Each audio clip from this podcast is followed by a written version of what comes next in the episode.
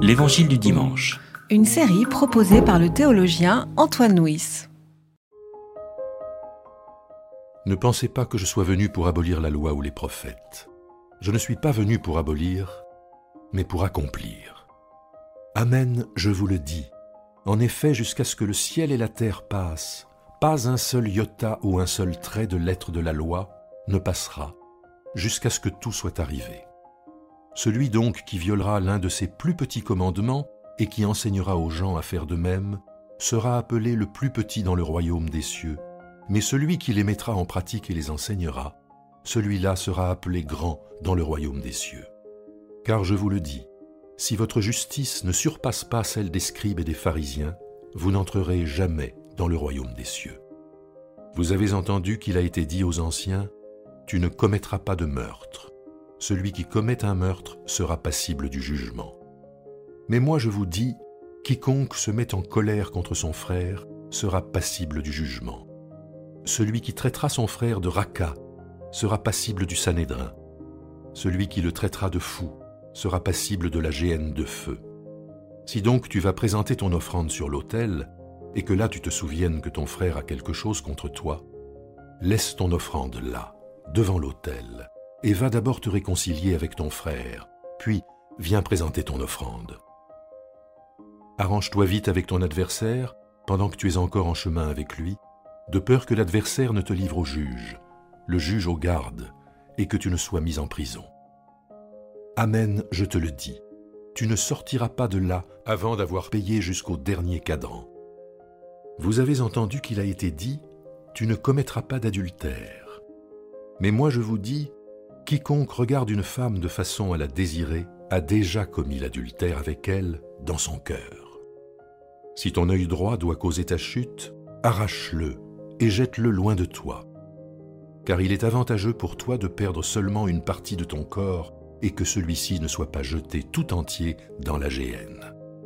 Si ta main droite doit causer ta chute, coupe-la et jette-la loin de toi, car il est avantageux pour toi de perdre seulement une partie de ton corps et que celui-ci n'aille pas tout entier dans la géhenne. Il a été dit que celui qui répudie sa femme lui donne une attestation de rupture. Mais moi je vous dis, quiconque répudie sa femme, sauf en cas d'inconduite sexuelle, la rend adultère, et celui qui épouse une femme répudiée commet l'adultère. Vous avez encore entendu qu'il a été dit aux anciens, Tu ne te parjureras pas, mais tu t'acquitteras envers le Seigneur de tes serments. Mais moi je vous dis de ne pas jurer du tout, ni par le ciel, parce que c'est le trône de Dieu, ni par la terre, parce que c'est son marchepied, ni par Jérusalem, parce que c'est la ville du grand roi. Ne jure pas non plus par ta tête, car tu ne peux en rendre un seul cheveu blanc ou noir. Que votre parole soit oui, oui, non, non. Ce qu'on y ajoute vient du mauvais.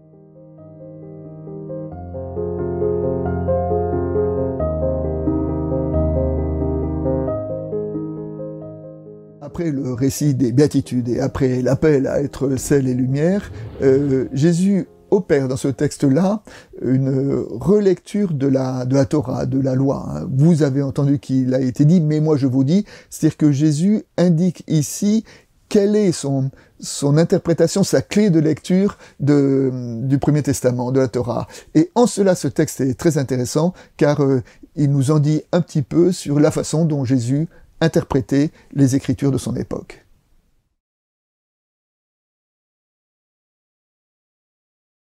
Un verset dit, si votre justice ne dépasse pas celle des scribes et des pharisiens, vous n'entrerez jamais dans le royaume des cieux. Si votre justice ne dépasse pas celle des scribes et des pharisiens, et derrière ce, verset qui introduit notre passage des, des antinomies, il y a l'annonce du programme de la première partie du Sermon sur la montagne. Les antinomies, c'est la façon dont la justice des disciples doivent dépasser celle des scribes. Les scribes, à cette époque-là, étaient les théologiens, ceux qui, euh, bon, par définition, savaient lire, c'est ceux qui savaient interpréter, ceux qui enseignaient. Et Jésus dit, ben, que votre enseignement soit différent que celui des scribes. Comment doit-il être indifférent? Eh bien, en écoutant la façon dont Jésus lui-même euh, relit le propre enseignement. Vous avez entendu qu'il a été dit, moi je vous dis. Ensuite, les pharisiens, les pharisiens à cette époque étaient un groupe religieux d'hommes, de femmes qui essayaient euh, de vivre avec beaucoup de, sérieux euh, et d'appliquer euh, la, la, Torah, d'appliquer les commandements de Dieu. Et là, nous trouverons Jésus qui dit que à ses disciples qui doivent dépasser la, la, la pratique ou les, des pharisiens, et le dira dans les trois parties, les trois appels que nous trouvons dans le chapitre suivant, que nous méditerons plus tard, et qui est à propos des, trois grands piliers de la vie religieuse à cette époque-là, qui étaient l'offrande, la prière et le jeûne. Hein. Quand tu pries, rentre dans ta chambre. Quand tu donnes ton offrande, que ta main droite ne sache pas ce que fait ta main gauche. Quand tu jeûnes, parfume-toi.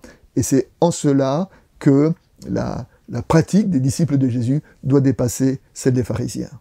Ce texte se termine avec ce petit passage qui est impossible à prendre à la lettre en disant si ton œil est une occasion de chute, arrache-le, vaut mieux entrer borgne dans le royaume des cieux qu'avec ses deux yeux. Si ta main est pour toi une question de chute, coupe-la. Alors, si cette, euh, ce verset-là été pris, puis la lettre, euh, dans les églises, devrait y avoir des réceptacles liturgiques qui accueillent les œils arrachés, les mains coupées, bien sûr, il n'en est pas question, mais euh, derrière cette radicalité, nous trouvons quand même un enseignement important, c'est que tous ces combats qui évoquent la relecture de la loi, parfois ce peut être des, vrais combats, et parfois ce peut être des, vraies luttes, des, vrais arrachements, et que l'appel à, à ne pas juger son frère, l'appel à ne pas insulter son frère, l'appel à ne pas convoiter la femme de son prochain, peut parfois mener à des combats, à des combats radicaux. Nous retrouvons, oui, là, quelque chose de la radicalité du sermon sur la montagne.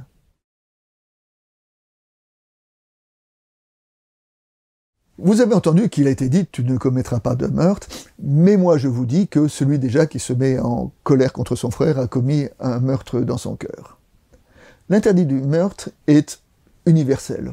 On appelle ça un invariant anthropologique, c'est-à-dire que dans toutes les civilisations, on trouve euh, l'interdit du meurtre. Pourquoi? Parce que une vie en collectivité n'est pas possible si les hommes ne mettent pas un frein à une violence euh, potentiellement euh, infinie. Hein. Donc tu commettras pas de meurtre, euh, c'est universel. Après, les modalités d'application de ce commandement diffèrent selon les, les, civilisations. Eh bien, Jésus, lui, donne sa propre clé d'interprétation de cet universel de ne pas commettre le meurtre en le poussant jusqu'à sa radicalité, hein, en disant que l'appel à ne pas commettre le meurtre, c'est pas simplement ne pas tuer, mais c'est aussi ne pas se mettre en colère, c'est-à-dire honorer, respecter le prochain. Et donc euh, Jésus euh, donne à ce commandement-là euh, sa, compréhension la plus, la plus élargie.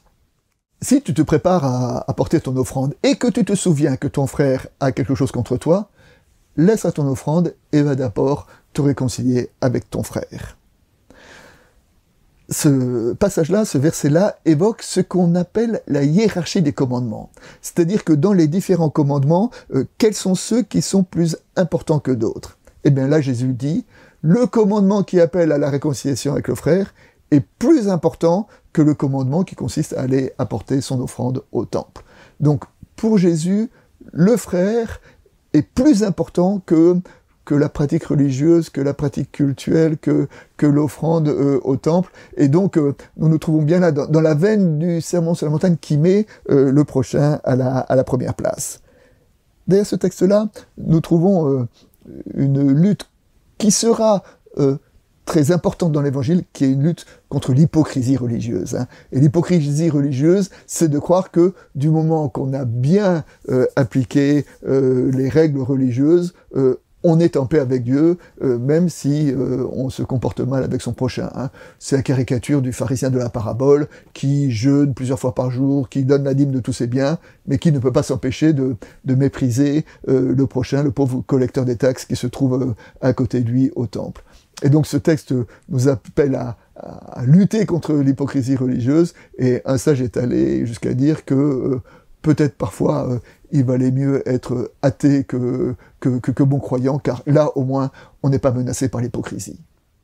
Vous avez entendu qu'il était dit tu ne commettras pas d'adultère, mais moi je vous dis que celui qui convoite la femme de son prochain dans son cœur a déjà commis l'adultère. Alors là encore, ce verset est, redoutable, et pour longtemps nous devons peut-être euh, l'interpréter. Et l'interpréter, c'est pas l'admiration, mais c'est la convoitise, c'est toute euh, la différence entre, oui, euh, le regard d'admiration et le regard de séduction, entre la vraie rencontre et la, et, la convoitise.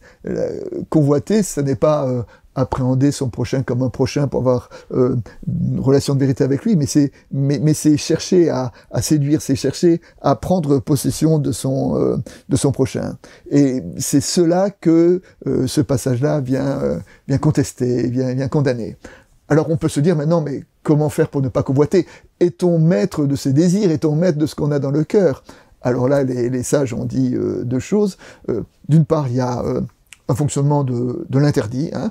Je sais que si la femme de mon prochain est un interdit, je ne la convoiterai pas. Hein.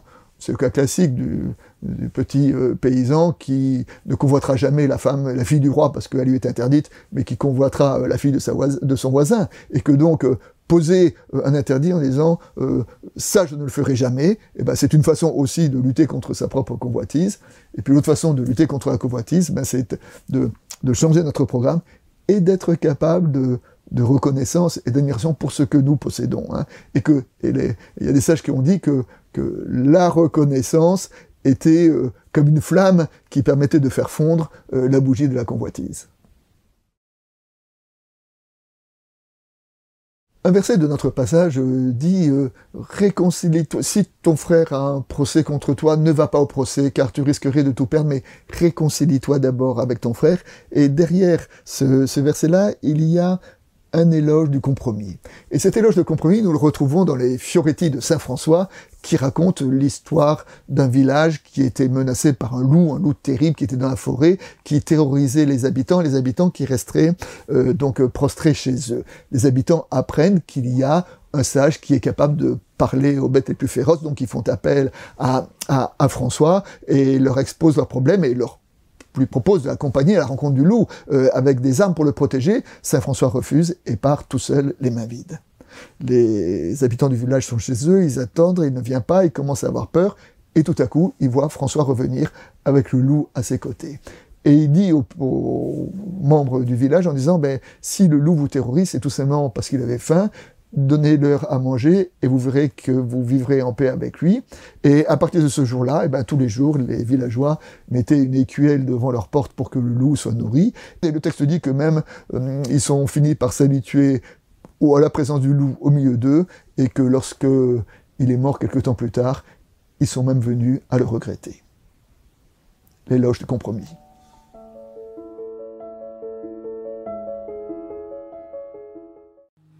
C'était L'Évangile du dimanche. Une série de regards protestants. Enregistré par Antoine Nuis. Voix off, Dominique Fano-Renaudin.